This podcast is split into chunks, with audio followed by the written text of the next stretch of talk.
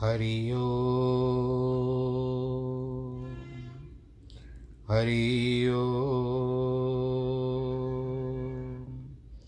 हरि ओ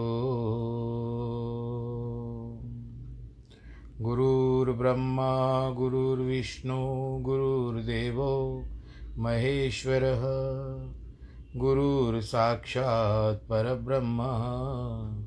तस्मै श्रीगुरवे नमः। विघ्नेश्वराय वरदाय सुरप्रियाय लम्बोदराय सकलाय जगद्दिताय, नागाननाय श्रुत्यगविभूषिताय, गौरीसुताय गणनाथ नमो नमस्ते। नाहं वसामि वैकुण्ठे योगिनां हृदयेन च, मद्भक्तां यत्र गायन्ति तत्र तिष्ठामि नारद। जिस घर में हो आरती, चरण कमल चितलाए तहाँ हरि वासा करे, ज्योत अनंत जगाए। जहाँ भक्त कीर्तन करे, बहे प्रेम दरिया। तहाँ हरि श्रवण करे सत्यलोक से आए। सब कुछ दीना आपने, भेंट करूँ क्या नाथ? नमस्कार की भेंट लो जोड़ू मैं दोनों हाथ, जोड़ू मैं दोनों हाथ, जोड़ू मैं दोनों हाथ। शान्ताकारं भुजगशयनं पद्मनाभं सुरेशं, विश्वाधारं गगनसदृशं मेघवर्णं शुभाङ्गं, लक्ष्मीकान्तं कमलनयनं योगिवृद्धानगम्यं वंदे विष्णुं भवभयहरं सर्वलोकैकनाथं। मङ्गलं भगवान् विष्णु, मङ्गलं गरुडध्वज, मङ्गलं पुण्डरीकाक्षमङ्गलाय स्तनोहरि सर्वमङ्गलमाङ्गल्ये शिवे सर्वार्थसाधिके, शरण्ये त्र्यम्बके गौरी, नारायणी नमोऽस्तु ते। नारायणी नमोऽस्तु ते। नारायणी नमोऽस्तु ते। श्रीकृष्णगोविन्द हरे मुरारे, हे नाथ नारायण वासुदेव। श्रीकृष्णगोविन्द हरे मुरारे, हे नाथ नारायण वासुदेव। हे नाथ नारायण वासुदेव श्रीनाथ नारायण वासुदेव हे नाथ नारायण वासुदेव श्रीनाथ नारायण वासुदेव श्रीकृष्णगोविन्द हरे मुरारे। हे नाथ नारायण वासुदेव हे नाथ नारायण वासुदेव नारायणं नमस्कृत्यं नरं चैव नरोत्तमं। देवीं सरस्वतीं व्यास ततो जयमुदीरयेत्। कृष्णाय वासुदेवाय हरये परमात्मने। प्रणतक्लेशनाशाय गोविन्दाय नमो नमः। ॐ नमो भगवते वासुदेवाय। सच्चिदानन्दरूपाय विश्वोत्पत्त्यादिहेतवे। तापत्रयविनाशाय श्रीकृष्णाय वयं नुमः। यं प्रव्रजन्तमनुपे तमपेतकृत्यं द्वैपायनो विरह, कातर आजु आवह। पुत्रेति तन्मयतया तर्वो विनेदोस्, तं सर्वभूतहृदयं मुनिमानतोऽस्मि। मुनिमानतोऽस्मि मुनिमानतोऽस्मि। गुरु की जय। श्रीमद्भागवत महापुराण की जय श्रीमद्भागवत कथा के अंतर्गत हम तीसरे स्कंद में हैं। अब जहाँ पर भगवान जी के एक अवतार, जिसको कपिल अवतार कहा जाता है, उनका वर्णन चल रहा है। देवहूति और करदम मुनि के द्वारा प्रभु ने अवतार लिया है। और कल इनके कपिल मुनि के जो पिता थे, करदम मुनि, वो अपने घर बार को छोड़कर प्रभु की शरण में गए।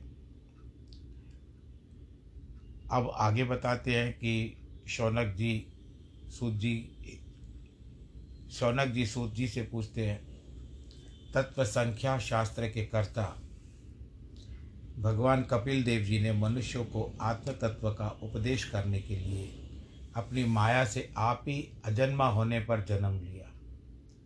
सब पुरुषों में शिरोमणि योगी जनों में श्रेष्ठ। ऐसे वासुदेव भगवान की कीर्ति और अत्यंत परमेश्वर के चरित्र सुनने से मेरी इंद्रियाँ तृप्त नहीं होती है। यानी मैं तो क्या ये समस्त जो ऋषिगण मेरे साथ अट्ठासी हज़ार बैठे हुए हैं, ये लोग भी आपसे सुनने की इच्छा करते हैं। अपने प्यारे भक्तों की इच्छा से जो जो स्वरूप त्रिभुवनेश्वर भगवान धारण करते हैं, अपनी मनमोहिनी माया से जो जो अलौकिक लीला करते हैं वो अपनी मनमोहिनी माया से, वह चरित्र हमको, उनका जो अलौकिक लीला का चरित्र है, मुझ जैसे श्रद्धालु कीर्तन करने योग्य है। आप कीर्तन कीजिए। सूत जी कहते हैं, वेद व्यास जी के प्यारे सखा, मैत्रेय जी, भगवान ने विदुर जी के प्रीति मारे, ब्रह्म विद्या से प्रेरित इसी प्रकार के वचन कहते जैसे आप लोग मुझसे प्रश्न कर रहे हो ये सूत जी कह रहे शौनक आदि ऋषियों को, यही प्रश्न विदुर जी ने भी किया था, मैत्रेय जी से। अब आप, मैं जो कहने जा रहा हूँ, आप एकाग्रचित होकर के सुनिए।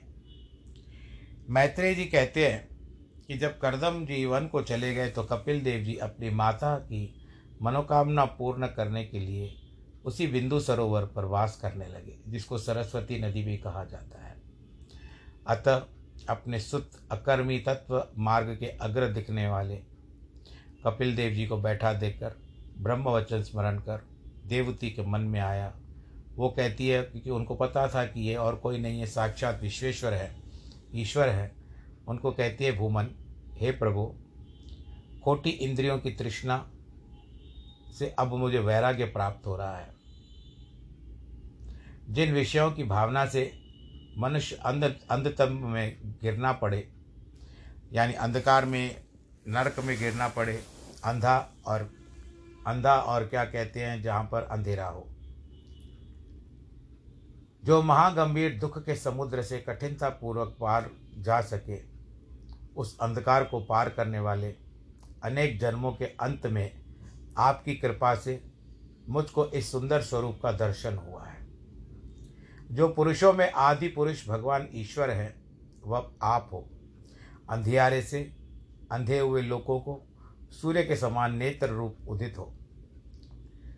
आप हमारे जीवन में सूरज बन करके उभरे हो। हे कारण देव, ये असत आग्रह, अहम ममता मोह आपने ही इनके संयोग से कर रखा है।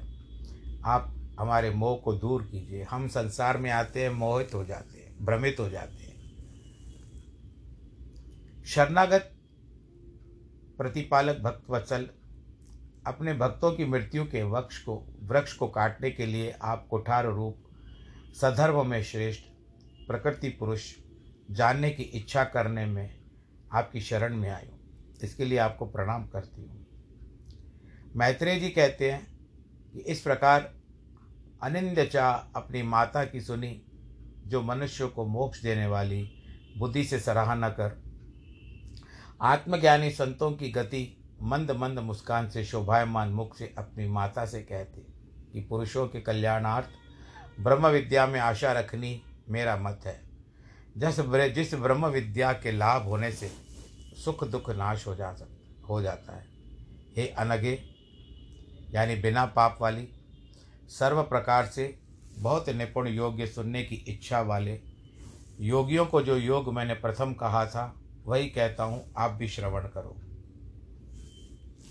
निश्चय करके चित्त इसके बंधनार्थ है और आत्मा चित्त मुक्ति के अर्थ भी कहा, कहते हैं कि गुणों में आसक्तता होने से बंधन होता है। जो पुरुष ईश्वर में लगे तो मुक्ति हो जाती है। जब मैं, मेरा ये अभिमान उठा हुआ काम लोभादि से, मलों से रहित शुद्ध मन होता है तब सब दुख नाश होकर सुख की प्राप्ति होती है। तब पुरुष आत्मा केवल प्रकृति से परे, निरंतर स्वयं ज्योति अणुमात्र, अखंडित परमेश्वर को ज्ञान, वैराग्य भक्ति युक्त आत्मा के द्वारा सबसे उदासीन प्रकृति से पराक्रम, नाश करने वाला ब्रह्म जीव ब्रह्म को देखते हैं। भगवान अखिल आत्मा में लगे हुए समान योगियों के ब्रह्म सिद्धि के लिए इससे अधिक और मंगलदायक मार्ग नहीं है। शब्द थोड़े कठिन है। हमको एकाग्रचित होकर के सुनना है। जिस तरह से शौनक आदि ऋषि सुन रहे हैं, जिस तरह से विदुर सुन रहे हैं, उसी तरह से हमको भी सुनना चाहिए। ना समझ में आए तो फिर से सुनो एक एक शब्द को सुनो। इस जीव का जगत में आसक्त हो जाना यह अजर अमर फांसी है। यही आसक्ति साधु संतों में करे तो उसके लिए मोक्ष का द्वार खुल जाता है।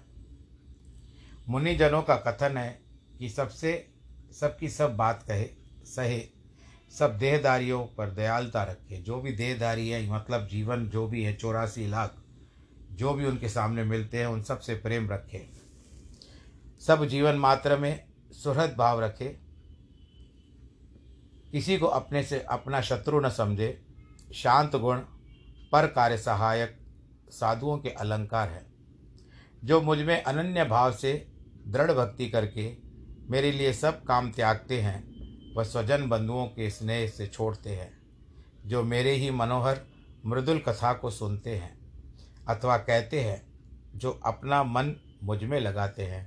उनको किसी प्रकार का ताप व्यापक नहीं हो सकता, उसके ऊपर कुछ भी नहीं आ सकता। हे साध्वी, जो साधु हैं, वे सब संगत रहित हैं और किसी ताप से तापित नहीं होते। उन महात्माओं का सत्संग करना चाहिए, इसलिए कि वे सब संगत को दूर, दोष को दूर करने वाले हैं। हे जननी, संतों के प्रसंग से मेरे पुरुषार्थ वाली हृदय और कर्ण की सुखदायक, यानी कानों को सुख देने वाली, आत्मज्ञान करने वाली कथा होती है, उसे सुनने और प्रेम करने से मोक्ष मार्ग शीघ्राति शीघ्र, प्रीति, भक्ति और श्री कृष्ण चर के चंद्र के चरण कमलों में सहज ही भक्ति उत्पन्न हो जाती है।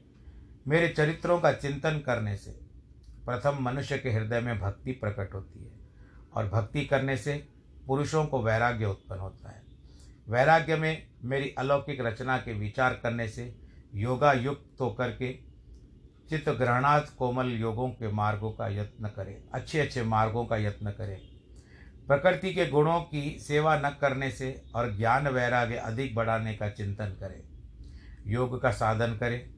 सब कर्म मुझे समर्पण करें और एकाग्रचित होकर मेरी दृढ़ भक्ति करने से प्राणी सर्व अंतर्यामी मुझको प्राप्त होता है। योग का अर्थ ये होता है कि योग करो और उसमें ये सब प्राणायाम इत्यादि अपने आप आ जाते हैं। योग का मतलब ये नहीं कि हम आसन करें। योग में मन लगाना चाहिए। योग आसन भी होते हैं उसमें, क्योंकि पहले ऋषि ऐसे ही करते थे प्रातः काल बहुत पो फटने भी नहीं होती थी। जब ब्रह्म मुहूर्त होता था, उस समय अमृत वेला के समय उठ जाते थे और नित्य नियमों से निवृत्त होकर के प्रातः संध्या होती थी, मध्यान्ह संध्या होती थी, सायंकाल की संध्या होती थी और दिन जल्दी ढल जाता था। यानी दिन बहुत उनकी लंबी आयु भी होती थी, योग करते थे। और योग करने के पश्चात और जो भी भोजन करते थे वो अपने हिसाब का ही करते थे। ऐसे नहीं तू तड़ाक वाले जंक फ़ूड उस समय में नहीं होते थे। तो इस तरह से देवती कहती है, ऐसी कौन सी भक्ति है जिसको मैं कर सकूँ? क्योंकि मैं स्त्री हूँ, मुझको किस प्रकार की भक्ति करनी चाहिए? जिसके प्रभाव के बिना प्रयास तुम्हारा मोक्ष पद प्राप्त होता है। ऐसे मैंने सुना है। भगवान का उपलक्ष्य करने वाला योग तुमने कहा है, सो कैसा है। और कितने अंग हैं? और इसके तत्व ज्ञान कौन होता है? हे हरे, ऐसी सुगम रीति से कोई मुझे शिक्षा दो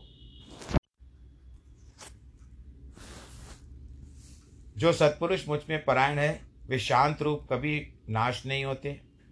मेरा काल चक्र उनको मार नहीं सकता, क्योंकि जिनका मैं प्रिय आत्मा हूँ। पुत्र के तुल्य प्रतिपालक, मित्र के समान विश्वासी गुरु के समान उपदेशक, भ्राता के समान हितकारी, देवतावत पूजवर हूँ। इस लोक और परलोक और दोनों लोकों में जानने वाला आत्मा को और आत्मा के पीछे जहाँ धन, पशु, ग्रह इत्यादि और वस्तु है, उन सबको त्याग करके विश्व मुख मुझको जो अनन्य भाव से बचते हैं, उनको मैं संसार सागर से पार उतार देता हूँ।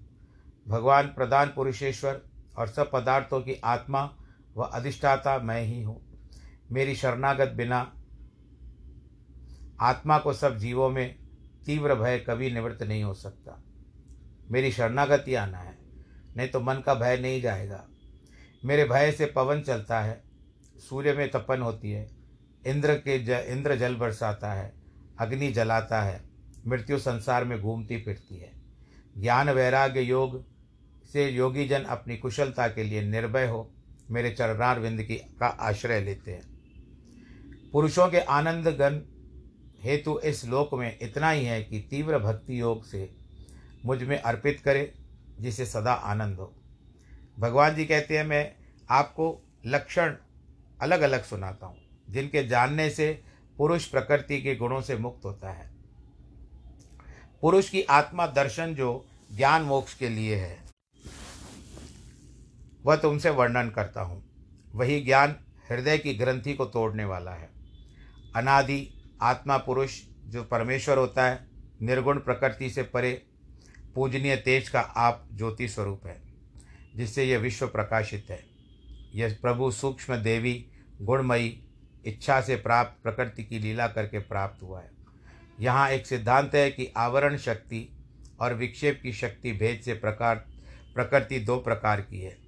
आवरण शक्ति जो है, वह जीवों की उपाधि अविद्या है और विक्षेप शक्ति जो है, वो परमात्मा की माया है।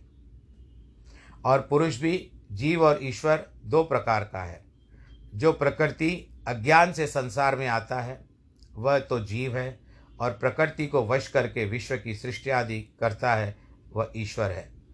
ज्ञान को ढकने वाली माया को, विचित्र अपने समान प्रजा को गुणों से रस्ती देख करके जीव ज्ञान से चेष्टा मोहित हो। अपने स्वरूप को जो भूल जाए, अर्थात मैं देह हूँ, वह समझने लगा। इस प्रकार परमेश्वर के ध्यान से और प्रकृति के लिए गुणों के कर्म करने पर भी जीव कहता है कि मैं कर्म करता हूँ। कर्तृभाव को आत्मा में मानता है।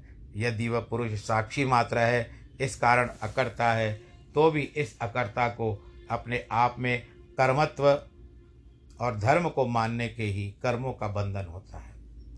जो किसी के अधीन नहीं है, उसी को भोग में पराधीनता होती है। और जो सुखात्मक है, उसको जन्म अर्थात मृत्यु प्रवाह होता है। कार्य, कारण, कर्तत्व, कारण प्रकृति को जानो। सुख दुख के भोक्ता प्रकृति से परे पुरुष है। देवती कहती है पुरुषोत्तम, प्रकृति पुरुष का लक्षण कहो। इनकी सत, असत आत्मा जो कारण है, वह भी बताओ। श्री भगवान जी कहते हैं कि अपने आप विशेष अर्थात भेद रहित होने पर जो सर्व विशेषों का आश्रय और प्रधानत्व है, उसको प्रकृति कहते हैं। क्या ब्रह्म को प्रकृति कहते हैं? नहीं, वह त्रिगुणा है और ब्रह्म गुण रहित है। तब क्या महत्व आदि है? नहीं, वह कार्य नहीं है। महत्व आदि कार्य है, क्या काल आदि है? नहीं वे कार्य कारण रूप है। ये कार्य कारण रूप नहीं है, तब क्या जीव प्रकृति है? वह नित्य है। पाँच पाँच, चार और दस, चौबीस तत्व है। समूह प्रकृति की बनावट होने की, प्रकृति की प्राकृतिक बात बताता हूँ। आप जैसे लेते हैं, पृथ्वी, जल, पवन, अग्नि, आकाश। ये पाँच महाभौतिक होते हैं। ये हो गए पाँच गंध, रूप, रस, स्पर्श और शब्द, ये पाँच तन्मात्र हैं। आप फिर से सुन लीजिए, गंध, सूंघना, रूप, देखना, रस, स्वाद लेना, स्पर्श, किसी को हाथ लगाना और शब्द, सुनना। ये पाँच तन्मात्र हैं। ये तन के शरीर के हैं इसके लिए। कर्ण, त्वचा त्वष्टा, दृष्टि, जिह्वा, श्रोत्र, नासिका, ये पाँच ज्ञानेन्द्रियाँ हैं। वाक, यानी जिह्वा, कर, हाथ, चरण, पैर, और शरीर के जो गुप्त अंग हैं, ये पाँच कर्मेंद्रियाँ हैं।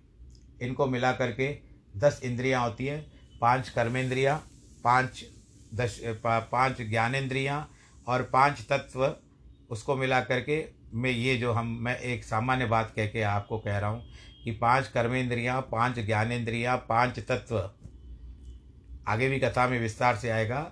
इनको मिलाओ तो एक पंद्रह प्रकार का हिसाब किताब हो गया और एक बुद्धि और एक मन को जोड़ा जाता है। तो कुल मिलाकर के सत्रह प्रकार के वस्तुओं की आवश्यकता होती है जिससे एक मानव देह बन सके। अब इसके बाद मन बुद्धि, अहंकार, चित्त, ये आत्मा के भीतर है।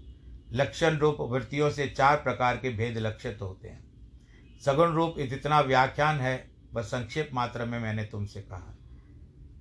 जो काल है, वह भी माया की ही अवस्था पच्चीस तत्व होकर के रहती है। जो पुरुष अहंकार वश होकर के मूर्ता से कहता है कि काल परमेश्वर का प्रभाव है और ये देह है हम, हमारे सिवा और कोई नहीं है, इस प्रकार अज्ञान से उस व्यक्ति को अपने देह का अभिमान बना रहता है, लेकिन जगत से डरता रहता है। हे माता, जिसका कोई विशेष स्वरूप नहीं, तीनों गुणों की साम्यावस्था की जिसका स्वरूप है, तीन गुण का यानी सतोगुण, रजोगुण और तमोगुण, ऐसे प्रकृति की चेष्टा रूप काल से भगवान का अनुमान होता है। जो भगवान अपनी माया से जीव मात्र के भीतर प्राप्त हो, भीतर पुरुष से और बाहर काल रूप से रहते हैं। देव से जिस धर्म क्षोभ को प्राप्त हुए, ऐसी अपने योग्य माया में पर पुरुष ने हिरण्यमय महतत्व को रचा। अपने भीतर विश्व को धारण किया था। उसको प्रकट किया और सर्वांत स्थिर जगत का अंकुर महतत्व अपने आप को सुनाने वाले तुमको अपने तेज से पी लिया। जो सत्वगुण स्वच्छ, शांत, द्राग द्वेष रहित भगवान का उत्तम स्थान है, जिसको वासुदेव कहते हैं। महतत्व रूप चित्त है। पंडित लोग इसमें भी ये सिद्धांत करते हैं कि उपास्य, यानी किसकी उपासना करना है, वासुदेव उपास्य हैं। क्षेत्र के अधिष्ठाता है, इसी प्रकार उपास्य। अहंकार में संकर्षण उपास्य है, रुद्र आदिष्टा है, मन में अनिरुद्ध उपास्य है, चंद्रमा अधिष्ठा है। बुद्धि में प्रद्युम्न उपास्य है, ब्रह्मा अधिष्ठाता है। पृथ्वी का संसर्ग होने पर प्रथम जैसे जल की स्थिति स्वच्छ और शांति होती है।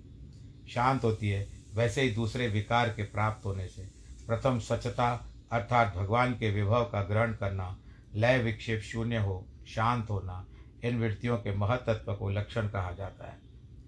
भगवान के शक्ति से जिनकी उत्पत्ति ऐसे महतत्व विकार को प्राप्त हुआ, तब क्रिया शक्ति, अहंकार, भूत महतत्व इनमें प्रकट होते हैं। वैकारिक, तेजस, तामस, जिसके पन, मन, इंद्रियाँ, पंच महाभूत इनमें प्रकट होते हैं। अहंकार के उपास्य देवता भगवान शेष जी हैं, जिनको हज़ार शीर्ष हैं, उनको साक्षात अनंत कहते हैं। वह संकीर्ण पुरुष हैं, भूत इंद्रिय मनोमय है। कर्तत्व, कर्णत्व, कार्यत्व, शांतत्व, घोरत्व, विमोहतत्व और अहंकार का लक्षण है। जब सात्विक अहंकार विकार को प्राप्त होता है, तब मनस्तत्व प्रकट होता है। संकल्प विकल्प से जो कामना उत्पन्न होती है, मन का लक्षण होता है। सब इंद्रियों के अधीश्वर, शरत काल के समान, श्याम स्वरूप योगियों के सुंदर आराधना करने योग्य उनको अनिरुद्ध कहते हैं। हे जननी, तेजस अहंकार तत्व जब विकार को प्राप्त हुआ, तब बुद्धि तत्व हुआ। ये एक प्रकार का विज्ञान है जो भगवान जी अपनी माता देवती से कह रहे हैं, कपिल मुनि। ये सूक्ष्म ज्ञान है। या तो सूक्ष्म विज्ञान भी आप इसको कह सकते हो कि किससे किस तरह का तालमेल हुआ केमिस्ट्री आप जिसको कहते हो, उसके द्वारा वो किस तरह से उस रूप में प्रकट हुआ। इससे द्रव्य स्फुरण ज्ञान इंद्रियों का अनुग्रह होता है। संशय, मिथ्या ज्ञान, निश्चय स्मृति, निद्रा, ये बुद्धि के लक्षण हैं। सब वृत्तियों से पृथक है। ज्ञानेन्द्रिय और कर्मेंद्रिय, ये दश राजस अहंकार से उत्पन्न हुई है। क्रिया शक्ति प्राण की है। विज्ञान शक्ति बुद्धि की है। वे दोनों राजस और अहंकार से उत्पन्न हुई है। इसलिए ज्ञानेन्द्रिय और कर्मेंद्रियाँ भी इससे उत्पन्न हुए हैं। भगवान के शक्ति से प्रेरित तामस अहंकार जब विकार को प्राप्त हुआ, उससे शब्द मात्र प्रकट हुआ। अब जब आप एक और बहुत साधारण बात लेते हैं, इन बहुत गहरी बातों को छोड़ते हुए, एक क्षण के लिए रोकते हुए, मैं आपको कहता हूँ कि दूध दूध रहता है, उसमें मलाई होती है, सब कुछ होता है। परंतु आप जब उसमें दही डालोगे, एक छोटा सा चम्मच दही डालोगे तो दही डालने के बाद उसको छोड़ दोगे तो उसमें विकार उत्पन्न हो जाएगा, दूध में विकार उत्पन्न हो जाएगा।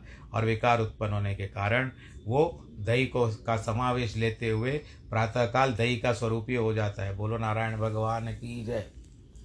इस तरह से शब्दों से सब पदार्थों के नाम होते हैं। मनुष्य की दृष्टि में नहीं आता तो भी किसी पदार्थ को देखकर उसको चिन्ह मात्र ज्ञान होना, उसकी मात्रा जाननी यह कवियों ने आकाश लक्षण कहा है।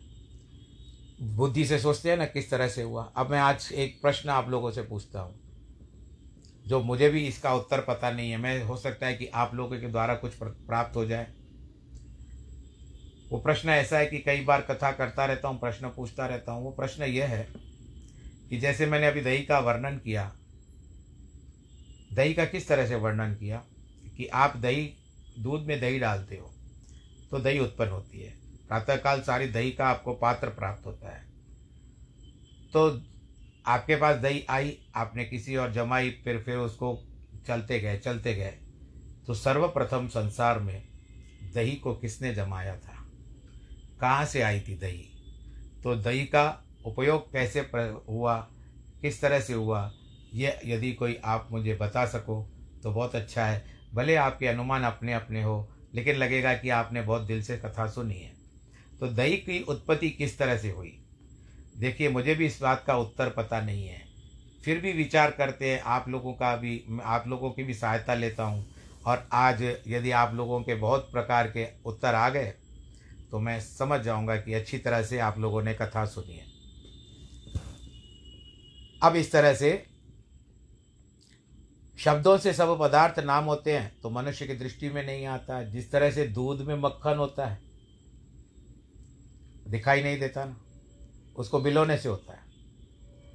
शब्दों के अर्थ को जिसमें उसी मात्रा जाननी है, कवियों ने आकाश लक्षण कहा है। शब्द के अर्थ को अर्थात जिससे सब पदार्थों में नाम रखे जाने, जानना, देखने वालों का चिन्ह मात्र, ज्ञान न होना और उसकी मात्रा को पहचानना, ये बुद्धिमानों ने आकाश के लक्षण कहे हैं। प्राणी मात्र में अवकाश छिद्र रखना, बाहर भीतर के व्यवहार को आश्रय देना, प्राण इंद्रिय में आत्मा स्थान रखना, आकाश की वृत्ति का लक्षण है। शब्द तन मात्रा वाला आकाश जब काल की क्षति से क्षुब्ध हुआ, तब उसको स्पर्श तन मात्रा प्रकट हुई।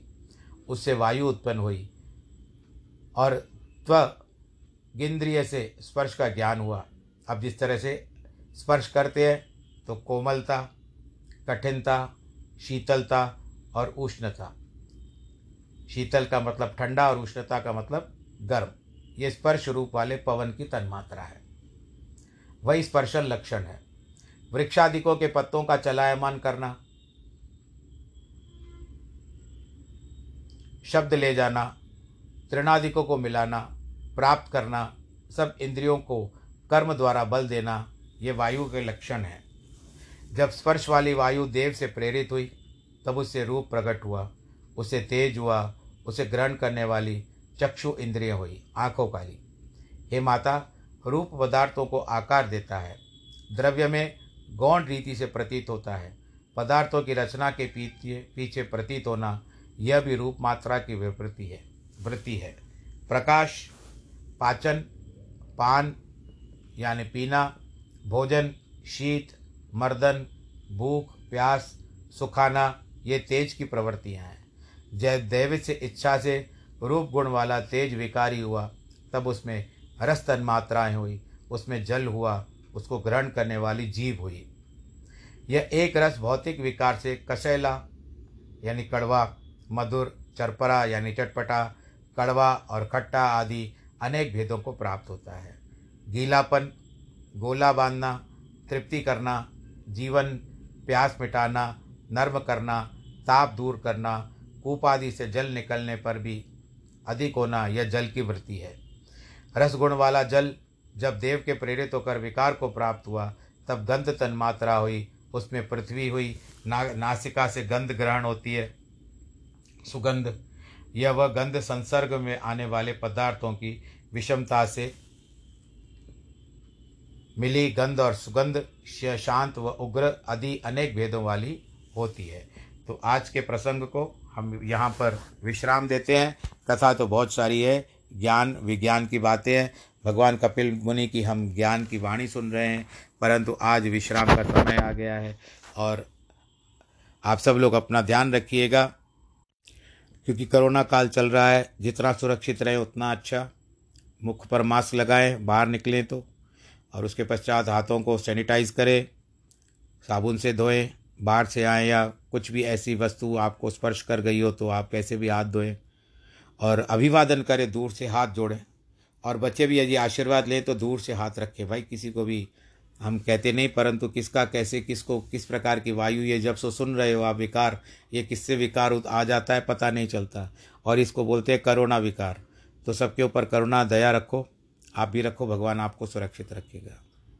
जिनके वैवाहिक वर्षगांठ है और जन्मदिन है, उनको बहुत बहुत बधाई। सर्वे भवन्तु सुखिना, सर्वे सन्तु निरामया, सर्वे भद्राणि पश्यन्तु। माँ कश्चित् दुःखभाग् भवेत्। नमो नारायण।